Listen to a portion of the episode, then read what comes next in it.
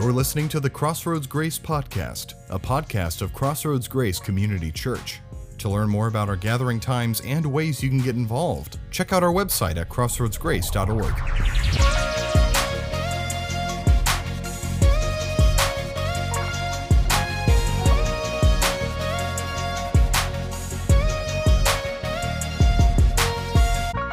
Welcome back to our series as we look at the Gospel of Mark. And it's kind of cool because we're journeying through the entire book of Mark together to kick off this year, which to me, it's crazy to think that February is almost over. It's like, where to go? But uh, anyway, it's, it's awesome. But our goal is to find some fresh perspectives about Jesus um, by looking at the people that we run into within the gospel. And, and what's really cool to see is that our entire church is going through this. So that means our kids, our students, our high schoolers, all of them are studying Mark together, which provides you a really cool opportunity to talk in the, in the car ride on the way home from, from uh, church or even throughout the week to be able to connect with them about what they're learning too. But here's what I'm also very sensitive to, uh, about is that I, I know that if you're brand new and your first time coming in, you can feel like, man, am I like in the middle of the conversation? Do I like really belong here? And I never want you to feel that way. We create every service to make sure that you can connect and each and every week, no matter where you jump in at things. So don't worry if this is your first day. Uh, and if you are brand new, just jump in this week. You're not going to miss a beat. And we've kind of created it that way. Uh, and, and if you're new, also to let you know, I'd love everybody to jump in on this, which is called the Mark Series Bible Reading Plan. It's a really cool thing. Five days a week, we send you a text message. You just click on it, gives you a little reading. It could be for your students or for your kids. Uh, and we're all reading it together. Over a thousand adults and kids have already signed up for it. The, tr- the response has been tremendous with it. Um, I know my kids and I, we love to do it in the morning before they go off to school. We we got to go through it. We talk a little bit about it, and, and before they head off, it's awesome. So wherever you're at, just, just jump in. You can use the QR code, jump in right where you're at. Begin the reading plan with us over the next few weeks. So, all right, today, Chapter 8 is where we're going to be at in the Gospel of Mark. So if you have your Bibles or your Crossroads Grace apps, Mark chapter 8 is where we're going to be at. Melissa, please go ahead and put that link in there for our Crossroads online family. I would love if you could do that for us. Um, and as you do that, let me just remind you a little bit that over the past couple of weeks, we've been looking at Jesus through the eyes of the religious. Now, the religious doesn't necessarily mean people dressed in robes speaking Old English that you can't understand, uh, because we can be religious about a lot of stuff. Last week was a perfect example of that on Sunday, Super Bowl Sunday. 113 million people religiously watched that game last week. That's a lot of people, okay? Now, they weren't Bengal fan or Niner fans, but everybody else watched that game, which means that we could be religious about our team. We could follow our team to the very end of time. So it could be football, basketball, baseball, it could be a, an actor, it could be a hobby that you have, might even be something negative like an addiction all kinds of things we can be religious about, just like people are religious about their faith. But what makes religiosity towards faith interesting is when the ones that are closest to God, the ones that believe in this faith that they have, that they seem to miss out on what God says or they're not doing what God tells them to do. It's when they're religious, when they're being when, when they're more concerned about being religious instead of following Jesus. Maybe you've experienced this before. Now, it's true, the Bible does talk about religion. So, God isn't anti religion, but it is very important to know what type of religion God seems as good. So, James chapter 1, he, he spells it out for us. James chapter 1, verse 27, it says, Religion that God our Father accepts as pure and faultless, we should probably know that. He says, is to look after orphans and widows in their distress and to keep oneself from being polluted by the world. So, what's important to note is that this type of religion we just read about, it's not self-seeking. It doesn't, it looks out for other people. It separates itself from the pollution of this world that oftentimes snag people that are faithful. But the sad part is, is that what we just read there, James chapter 1, verse 27, it's the exact opposite of what the religious leaders were doing at the time of Jesus. They were looking out for themselves instead of helping those that were less fortunate. Instead of lightening the people's load, they would put more weight, more expectation on them by adding extra laws saying that you need to do these things and these things in order to know God. Or so they told everyone. So, so those that were religious were never looked favorably by the people and especially not anyone that could come to that came to them receive freedom. That wasn't a, good thing because the religious they were always too busy and caught up in, in themselves and, and they never would serve the common person around them. They couldn't do that. But this is why jesus was amazingly and profoundly impact, impactful to the people he connected with it was because he was bringing the love of God to the people and showing them, hey, this is what true religion's all about, that this is what faith should look like. And as he traveled from town to town, the amount of people that would come out to hear this new rabbi, this new teacher, this new religious leader, it was staggering the number of people that came out. So I want us to continue in chapter 8 because we're going to see the same thing happening a bunch of people coming to see Jesus and we're going to learn a lot from that today. So let's start in verse 1 of chapter 8 and read just a bit. It says, During those days, another large crowd gathered. Since they had nothing to eat, Jesus called his disciples to him and said, I have compassion for these people. They have already been with me three days and have nothing to eat. If I send them home hungry, they will collapse on the way because some of them have come, come a long distance. So, so here we see Jesus. He's continuing to travel, go different places. He's still in the region of what's called the Decapolis, which is, means 10 cities, but it's really a Roman oasis of sorts. And because of that, this Decapolis would have had a bunch, bunch, bunch of Gentiles in it as opposed to Jews. So Gentiles are people that didn't believe in God necessarily, and Jews were the ones that did believe in the God of the Bible. But regardless, of what crowd Jesus was preaching in front of, he continued to teach and heal and love whoever came in front of him. And, the Bible tells us that this group of people was growing like a snowball, and over three days it became really, really big. But I do think it's interesting that this is the second time in the last three chapters in the book of Mark that we come in contact with a group of people following Jesus religiously, but apparently had no time to meal prep, like whatsoever, okay? I, I mean, if this was Team Hunt and we were heading out to the Jesus Crusade, I will tell you right now, Miss Cherie would have us ready to go. Okay, we'd have a cooler. In that cooler would be some bubblies for moi. There would be some um, bottle bottle water in there. There'd be some of those individually wrapped like meat and trees, uh, meat and trees. That's terrible, right? Meat and cheese trays, you know, with the almonds in them, not the almonds, but the almonds like right inside there. Some gluten free pretzels would be there. And since we're from the Midwest, we would have a nice Chex Mix to round it off. I mean, we'd be ready for the Jesus Crusades.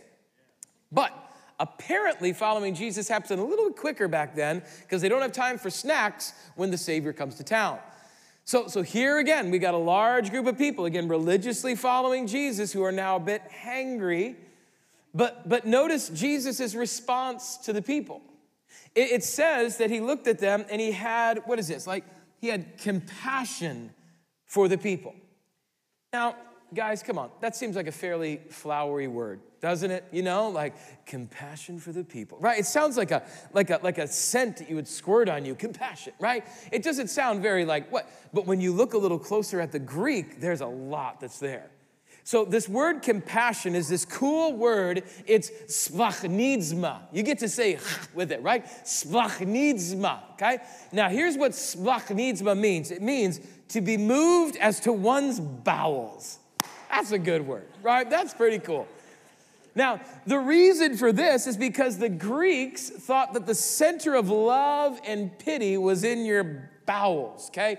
Like in, the, in your guts, like deep within you. And I know you're fighting to be a junior high or a middle school boy and girl right now to say bowel movement. Just get it out of your way. It's all right, okay? Right? But, but really, but what this means is that Jesus had this deep, deep, deep amount of love and pity for the people that he was in front of. He had compassion from them that was from the very, very core of who he was. But I can assure you that no religious leader, no Pharisee or Sadducee had splachnizma for anybody, especially this crowd that Jesus was in front of. Because again, let's remember where Jesus is at. He's in the Decapolis, it's full of Gentiles. And, and people and Jews don't connect with Gentiles. So the, so the leaders, the religious leaders, they did not care about the Gentiles. But there's Jesus standing in front of a bunch of Gentiles, caring for people the culture said that he shouldn't be caring about, and wanting to, to make sure that he not only teaches them, but that he also feeds them. So he cared for them mind, body, and spirit. It's as if he cared about the whole person. So as he looks out at this crowd, he speaks to his disciples about the concerns that he sees about the crowd that has kind of formed. And, and, seeing this, where this is kind of headed, his disciples start to beat Jesus to the punch. And so, uh, look what it says in verse 4. It says, His disciples answered, But where in this remote place can anyone get enough bread to feed them? I'm not sure why, but every time I read about the disciples, they just sound more like my kids or like kids in general, right? You know, because because like any kid, before you even ask them to help, aren't they just instantly thinking of excuses just instantly? It's amazing feature that kids have. It's default when they come out. They just it's amazing. So, so listen to the, so imagine that like almost like kids. And I, I hear the disciples saying things like, but, but Jesus, like we're in the middle of nowhere here. Like, in fact, I think I see one of those tan RVs over there with smoke coming out the sides, bullet holes in there. Could be a meth lab. I'm not sure. Probably not safe to be out here. I'm also pretty sure that I don't see any food trucks in any vicinity, so we're not going to get any food. So, Jesus, not much we can do here with the whole food thing before you even ask. But to Jesus, this has to feel like deja vu. Because not that long ago, literally, like the exact same thing happened. Chapter six, go read about it. Had a crowd of thousand people around him. They all, he, Jesus wanted to feed them. Disciples are like, ain't no way, bro, can't do it. And then Jesus asked nearly the same question in, chapter eight, though. Here Jesus says this He says, How many loaves do you have? Jesus asked. Seven, they replied.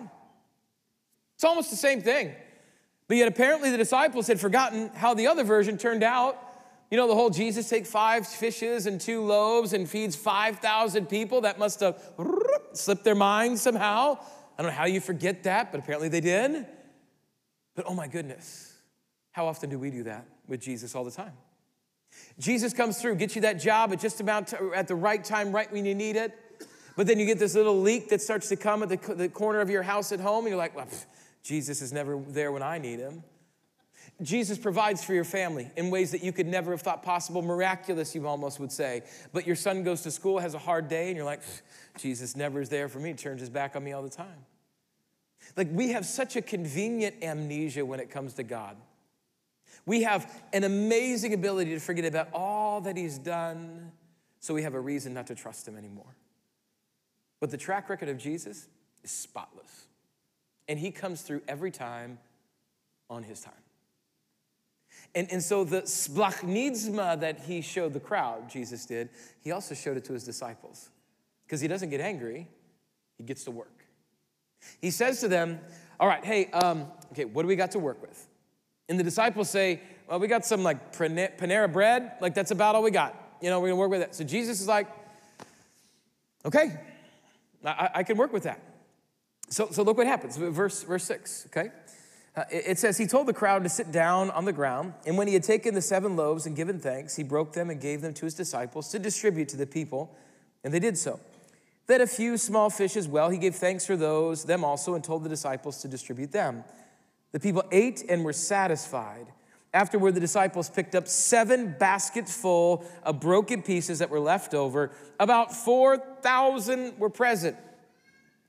So Jesus takes whatever they gave him, and he provides for what they need.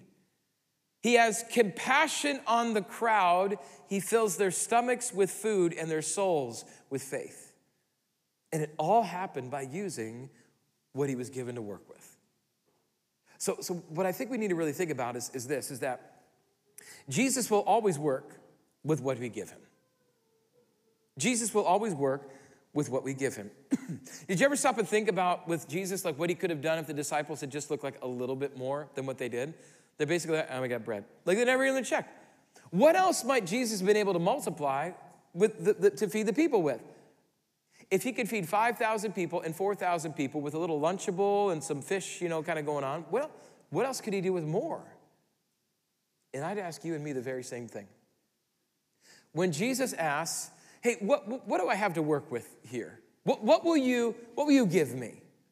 When it comes to your life, what are you willing to give Jesus?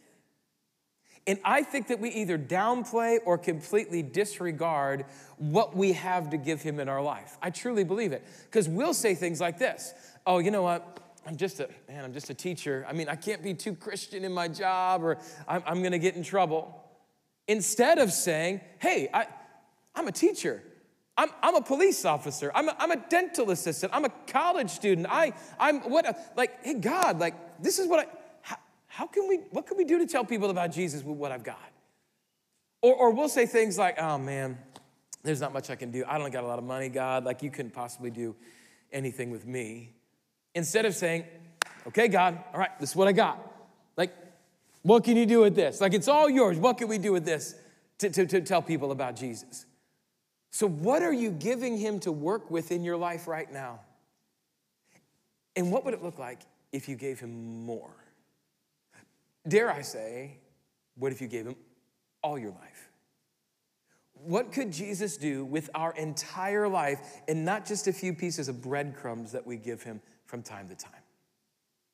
Because the Apostle Paul would tell us in, Ephesians chapter 3, some of the, I think some of those powerful in all scripture. He says, Now to him who is able to do immeasurably more than all we ask or imagine according to his power that is in work with us. Guys, Jesus wants to do amazing things, right? Amazing things for him through your life. But he can only work with what you give him. He will not force us to do anything, but He also won't force His blessing on you either. No way. So, so Jesus, He feeds 5,000 people before, but you should know those are all Jewish people, for the most part, all Jewish people. But then He feeds 4,000 Gentiles, which should show us that His love does not play favorites for anyone. It's a profound moment in Jesus' ministry that needs to hit us square between the eyes. That no matter who we are, where, we, where we've been, whatever we're doing, Jesus still loves us and has compassion on us. Jesus asks us to trust him with whatever we have so he can give us whatever he has. That's what he wants to do. So, this miraculous moment takes place. 4,000 people go away, all hungry, all, all fed and happy. It's yet another example of God's glory being done through Jesus Christ. But that's not where the story ends. In fact, let's look at what happens on the other side of this story. Verse 9, continue looking at with me. Uh, verse 9, it says, After he had sent them away, he got into the boat with his disciples and went to the region of Dalmanutha. Dalmanutha. Jesus crosses the Sea of Galilee, gets to a city called Dalmanutha. And this is near a city that's known as Magadan. And if you're familiar with the Bible, you might be thinking, like, oh, there's something familiar there. Well, it was a city where Mary Magdalene would have been from. Jesus interacts with her quite a bit throughout the Gospels. We'll get connected with her at Easter. So, just kind of that's the region that he was in. But, but as seems to be the custom, uh, Jesus gets off the boat, literally. He, he puts his feet on the sand, and all of a sudden he looks up, there's a crowd already there. But this time, the crowd is a bunch of Pharisees, a bunch of religious people who are never glad to see him. And as they look at him, here's the first thing that they tell him. Look at verse 11. It says, The Pharisees came and began to question Jesus. To test him, they asked him for a sign from heaven. Are you kidding me right now? Right? These dudes have to be joking. Like, what other sign from heaven do you need? I mean, just in the short amount of time that we've read about Jesus, chapters one through seven, uh, he's been on the scene of history. Here's what we found out he's done so far cast out demons, healed blind people, deaf people, mute people. He healed crippled people, healed a woman that had a bleeding disorder for over 12 years, healed a child, walked on water, fed 5,000 plus people. Oh, and by the way, 15 minutes ago, fed 4,000 people again with fish and bread. What are you looking for? Sign from heaven. What are you looking for? But these religious leaders were so preoccupied with proving Jesus wrong that they were missing out on all that he was doing right. Maybe you know people like that too. So, in response to this, though, look what happens in verse 12. Verse 12, he, Jesus, sighed deeply. Why does this generation ask for a sign? Truly, I tell you, no sign will be given to it. Then he left them, got back into the boat, and crossed to the other side. I love details in the scripture, don't you? I, I love that it said that he what he he sighed deeply. Now, not to have too many nerdy Greek words for you to take home with you, but there's some really interesting things about this. This idea of sigh is this anastenazo. Anasthenazo. Now, anasthenazo means this to draw up deep sighs from the bottom of the chest. Every parent in this room knows exactly what anasthenazo is, right? Okay, here we go. Here we go. And you're not even out of bed yet, and you got one of those going, right? You might have had that out of the car, just getting into the room. You might have had it as you dropped your kid off. Anasthenazo all over the place, right? Pastor Dan, if you ever get to see Pastor Dan, he's got an anasthenazo breath like you've never seen. He breathes, you're like, dude, are you okay? He's like, yeah, I'm happy. Like, I don't know, you're ready to kill me. Like, I don't know, it's crazy. Big, deep sighs, way from the chest. So just as Jesus had, had compassion for the crowd from the deepest part of who he was, he had an equally deep feeling of exasperation at the lack of understanding, at the lack of faith at these, at these so called religious leaders. He, he was just exasperated. He's like, I don't know how much more I could do to show you who I am to this world. He's just, he's done. And so what does he do? He gets back into the boat. He takes off on the other side of the lake. He's like, I'm done. But as Jesus leaves, and while he's on that boat, he takes a moment to teach his disciples really about what just had transpired. Look at verse 14. There in verse 14, it says, The disciples had forgotten to bring bread except for one loaf they had with them in the boat. Again, these are my kids, okay? You just got done with the feeding the 4,000, got seven baskets full of bread, and you forgot bread? Where's your shoes, Easton? I don't know, Dad. Right, anyway, sorry, that's just, okay, sorry. Sorry. Uh, like Jesus says, be careful. Watch out for the yeast of the Pharisees and that of Herod. So, so let, let me explain this a little bit more for you by just asking a, a quick question. Like, have you ever noticed how quickly weeds spread? Like, it's crazy. It's no matter how militant you are on staying top of those bad boys, they still like boop, boop, boop, like, like wildfire. One day you think you got them dead to rights. You go to bed just like, got them, right? You wake up the next morning and there they are taunting you through the window, right? Like waiting to steal your lunch money like a bully and Instagram reeling it for the world because they got you, you know? But, but did you know that weeds are even more evil than you might think? Because did, did you know that when you pick a weed up out of the ground, you're like, I'm gonna kill it, I'm gonna take it out in its last defiant act of destruction, it flings weed seeds out as you pluck it out of the ground.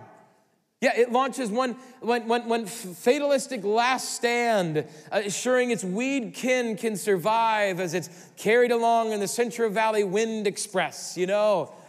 And it's that spreading of the weed seed that causes your lawn and your neighbor's lawn and your neighbor's lawn and the neighbor lawn five miles away all to be transformed into a sea of weeds with just a smattering of actual grass tucked in on the crabgrass. It's the cross contamination that occurs that causes the weeds to grow so rapidly and feel like you're always a step behind. I have found the same weed seed bonanza happening in spiritual lives too.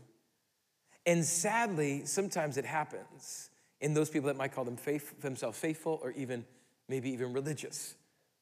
We will let weeds of doubt and anger and bitterness and, and, and, and, lack of trust, all these, all kinds of things, creep into our lives and destroy the, the good seeds of the truth of Jesus Christ. And without much effort, we can find ourselves frustrated and lost and far away from God. Because Satan is amazingly sneaky, just like a weed, isn't he?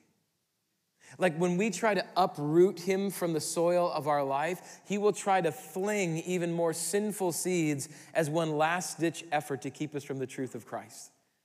You've seen this happen. I've seen this happen. Like maybe for you, like you know, your addiction seems to get stronger when you say you're going to quit. Your emotions become even more intense for that person when you decide it's an unhealthy relationship and you need to get out. Isn't it funny how new bills just pop up out of nowhere when you decide you're going to get out of debt? These are those last minute weed seeds that Satan is throwing at you, trying to get you distracted from staying faithful to what God wants to do in your life. You see, the Pharisees, the problem with the Pharisees, the Pharisees had started to think that their spiritual lawns looked really green, really lush, because they thought, well, I'm following all these laws, so it looks really good. But if you look closer, it was full of weeds and it was choking out the faith that God wanted them to have. And so Jesus wants his disciples to avoid the weeds. He would call it the, the yeast of the Pharisees' religion that wanted to compromise their true faith in the mission that God had for them in their life. So, this is really what comes down to it is the fresh perspective we need to see about Jesus. It's this that knowing Jesus is to have him spread to every part of who you are. That, that's the fresh perspective. Jesus wants nothing held back from him, he wants us to allow him access to every part of our life. And this should actually be the goal of anybody that says, I'm a Christian, I follow Jesus. And, and I know what you're thinking, well, that's good, got it, that's good to go. I'm gonna take that and see ya. But before we roll the black, roll the credits, just hang tight. The, the story's actually not done. So check this out. A little while later, Jesus is traveling from different towns and different towns to towns. As he's traveling, he decides to circle back to this teaching he had with them on the boat as they was crossing the Sea of Galilee. And, and he asks his disciples a very important question. Start in verse 27 if you jump there. It says, Jesus and his disciples went on to the villages around Caesarea Philippi. On the way, he asked them, Who do people say I am? They replied, Some say John the Baptist, others Elijah, and still others, one of the prophets. But what about you? He asked. Who do you say I am? So, part of avoiding the traps of religion and the weed seeds in our life is making sure that we know Jesus is real and that we know him for real. Now, now, not what the world tells you, not what grandma tells you, not what your Christian school logo tells you, not what Instagram tells you, but what does the Bible say? What does God say about Jesus? Jesus wanted to get down to the very bottom, the very foundational question with his disciples. He says, Who do you say that I am? In this moment, Jesus doesn't care about the crowds, he doesn't care about the religious leaders. He's looking at the ones that are closest to him, that followed him, his disciples. He wants to make sure that those that have faith in him have the right version of him and not some counterfeit version that the weeds of religion were trying to convince them of. And oh my goodness, I cannot tell you how important this is for you to wrestle with. This question who is Jesus to you? Who do you know Jesus to be? It, is he a nice guy that gives you things like a spiritual Santa Claus? Is, is he a really great speaker that had some cool sayings that you could add to your social media post? Is he a genie in a bottle that when you need him, you rub the lamp, he comes out, he gives you what you want, but the second he's done, you put him back in the lamp? Is he a philanthropist that's done a bunch of really cool things for the world, but he is not God? Who is Jesus? Let, let, me make it very practical, give you just something to really think about, right? Very clear, very practical. If your friend came up to you and asked you, Who is Jesus? what would you say? And the answer to that question will determine what type of faith that you have. If your answer is rooted in religion or cultural relativity, where Jesus can be whatever you want him to be, or is it actually rooted in what, what Peter would say? In answer to Jesus' question of, Who do you say that I am? Maybe you'd answer like Peter, who answered, You are the Messiah. Now, now keep in mind who'd answer this, right? Who answered this? Pretty easy class, it's an open book test. Peter did this, right? He's one of Jesus' closest friends in the world, one of the three people Jesus held closest to him. And, and, and, and, he's also the one who Mark is talking to about his life. That's what he's writing the Gospel of Mark about. He's, he's interviewing Peter, what he's telling you. And so, right here, Peter nails it. Nails it. Peter says, Jesus, you are not just a great preacher, you're not a teacher, you're not a great healer, just not a humanitarian. You, sir, are the Messiah. You are God. You came from heaven to earth to save all mankind. Boom, mic drop, Peter. Yes, sir, way to go. He nailed it. Standing oh for Peter, he nailed it. It seems like Peter understands that, that, that knowing Jesus is to have him spread to every part of who you are. Like Peter is on the top of his game, y'all. And of course, he's gonna make sure Mark gets that part right. Hey, hey, oh, hey, oh, Mark, hey, you writing this down? Okay, good. Hey, remember this part. And when he says, Who do you say that I am? I said, Peter answered, Remember, you're the Messiah. Remember to get all that stuff in there. But before you get too far down this road, look what happens next. Verse 31. Look at verse 31. He, this is Jesus, then began to teach them that the Son of Man must suffer many things and be rejected by the elders, the chief priests, and the teachers of the law, and that he must be killed and after three days rise again. He spoke plainly about this, and Peter took him aside and began to rebuke him. But when Jesus turned and looked at his disciples, he rebuked Peter. Get behind me, Satan, he said. You do not have in mind the concerns of God, but merely human concerns. Wait a minute. Peter, what, what happened, bro? What's going on? Uh, for, the, for the very first time, Jesus is transparent in front of his disciples. He's very vulnerable in front of them. He says, Hey, I'm going to tell you exactly what's going to happen in the near future. He looks them in the eyes and he says, Listen, the religious leaders are going to try me, they're going to kill me, and I'm going to resurrect from the dead three days later.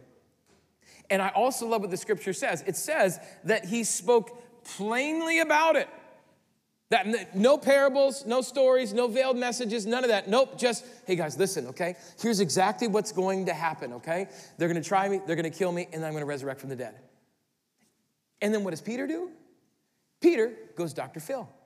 Yeah, he pulls him aside. Like, Jesus, come here just a second. Okay, hey, Jesus, listen, I think you might be tired, my friend. And I get it. You're crossing back and forth on the Sea of Galilee. I get it. But why don't we just rest a little bit? I mean, you took a nap in the middle of a uh, the storm on the cushion. Let's go find your cushion, okay? Come and lay down your cushion, and you can sleep off this whole trial, murder, resurrection thing. To which Jesus looks at Peter and calls him what? He calls him Satan. There's a lot of things that you don't want to be called in this world, you know? Cat lover, Dodger fan, Satan. Like none of those things. You want any of those things to be associated with, right? But but but, but what a flip too. A couple verses later, he's like, You're the Messiah. Now you're Satan. Like, whoa, what's going on? But okay, listen, this is again, like if you're here or you're joining, you're like, I don't know if this whole Bible thing's real. I don't think I can believe it. Listen, this is a reason you can know the Bible's true. Because since these are Peter's words to, to Mark, right? Remember? Right? Here's the deal. Don't you think you'd keep that part out? I mean, don't you think Peter would pull Mark aside, like, okay, Mark, let's review this real quick here, okay, buddy? We're gonna keep the Messiah stuff in, but let's just keep the whole Jesus calling me Satan part out, okay? Right? That's what I would do. That's what I would totally do. Let's just erase that part, you know? But nope, there it is. For all the ugliness and all the rawness, Jesus calls Peter Satan. But why? Why would Jesus say that? Not just to anybody, but to one of his closest friends. Jesus explains. He says this in verse 33. He says, You do not have in mind the concerns of God, but merely human concerns. Now, now stay with me. This is important. The reason that this is important is because what he just said here, this is the exact same reason the Pharisees and religious leaders could not see Jesus for who he is. It was because they were more concerned about themselves, remember, than other people. And even though Peter said, Jesus, you're the Messiah, he and the other disciples were convinced that Jesus was actually going to be the king, the real king, that would rule, and they would get to rule with Jesus when they overthrew Rome. So that was the reason Peter could allow Jesus to say this bunch of crazy stuff about him dying, because if Jesus died, so was Peter's dream of power and influence. Which is why, after Jesus finishes yelling at Peter and calling him Satan, he says this. Look at verse 34. Then he called the crowd to him along with his disciples and said, Listen, whoever wants to be my disciple must deny themselves and take up their cross and follow me. For whoever wants to save their life will lose it, but whoever loses their life for me and for the gospel will save it. What good is it for someone to gain the whole world yet forfeit their soul? Or, or, what can anyone give in exchange for their soul? If anyone is ashamed of me and my words in this adulterous and sinful generation, the Son of Man will be ashamed of them when he comes in his Father's glory with the holy angels. P- please listen to me. This is the core of faith in Jesus. This is the raw, unedited, no makeup, no Photoshop truth of the gospel of Jesus Christ. Please, to follow Jesus fully means that you are willing to give up everything that the world has in exchange for him. That means you will say no to a bunch of things that the world says that you should say yes to. It means that you are going to have to wait, and even though the world says just have it right now. It means that you are going to go, go places and do things that God has called you to do that will disrupt your comfort but will increase your faith that you are going to stand up for Jesus at your dorm room, at your, at your home, at your work, even if it's hard. You are going to need to say no to your friends, even though every place that they want to go seems like a lot of fun students. You need to say no because you're doing something different. You are going to be generous with what God has given you when everybody else says just be selfish. You are going to have to get real about your hurts, your habits, your hangups, your addictions, and stop living in denial about them and blaming everybody everybody else. You are going to make decisions based on what God says and not what the most recent cultural trend says. You are going to die to yourself so you can live in Him. In this and a thousand other things you're going to learn along the way as you learn to follow Jesus, and that's what it's all about. Guys, it will not always be easy, but it will always be worth it. Guys, knowing Jesus is to have Him spread to every part of who you are. See, a, life that has been overtaken by weeds and not by the life giving power of Jesus, it will result in some things a hardened heart, blind eyes, deaf ears, all to the truth of Jesus Christ.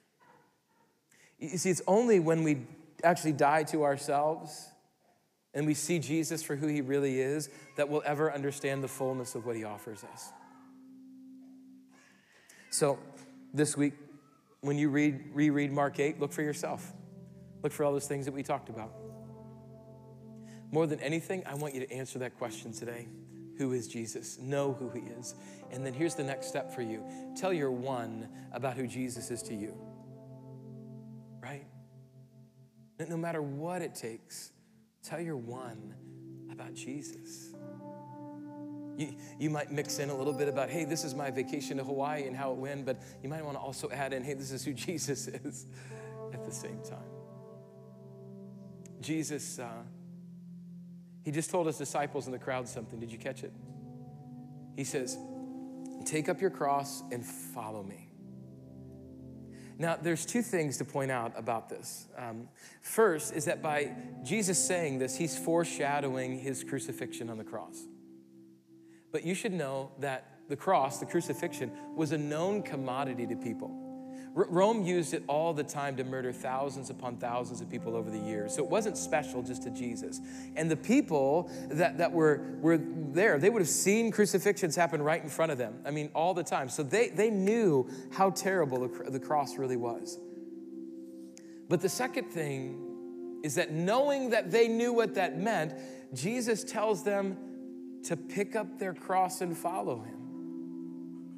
He's saying, hey, pick up your, your electric chair, your gas chamber, your, your lethal injection table, and, and, and follow me. But did you notice that he didn't say just do it one time? But he said, how often? Daily. Every single day. You and I we choose to let our old life die on the cross, and instead we pick up the life that Jesus has given us. What good is it to gain the whole world, yet sacrifice your soul? So, we have this time every week where we come back to communion and to celebrate Jesus. We're going to commune in just a second. We're going to worship in just a second. But I would just say, have you answered that question? Like, do, do, do you know who Jesus is? Truly know who he is. And if you don't, you'll never know peace. You, you just won't. But if you know him, and if you give him all of your life, you are going to experience the fullness that God wants you to have, not just in this life, but the next life. And my hope and prayer is that we all know that, all accept that, and all give him everything that we have. Heavenly Father, Lord God, I just ask right now in this moment that you would move. That as we think about our life and we think about the things that we've done or maybe the things that we're wrestling with. God, I just pray, Father, right now, that in this space that we wouldn't continue to carry those burdens ourselves and say, you know, we, I could figure this out on my own, but rather right now that they, that those within the sound of my voice would wrestle with that question of who Jesus is.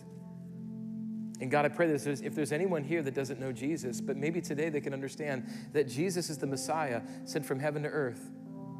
He, he lived amongst us, he, he lived a perfect life. He was tempted in every way, but yet without sin, Scripture tells us. In that sinless life was then crucified on the cross for us. He died on the cross. He was then placed into a tomb for three days, and then three days later, he rose from the dead, proving that not even death can hold him back. He promises us grace as a result of that, and he ascended to heaven to prepare a place for us and promises one day to come back for us. And so, Father, I just pray that if anybody has never claimed Jesus, that today would be the day that they would repent of their past, they would embrace their future, they would realize it's not about how good they are, but it's actually how good God is that allows them to receive grace. And I pray that many would just say, Jesus, be my Savior. I repent of my past, I embrace my future, I just want you and you alone. And God, you're so gracious that you tell us if anybody claims Jesus, they'll follow him. They're written in the Lamb's book of life.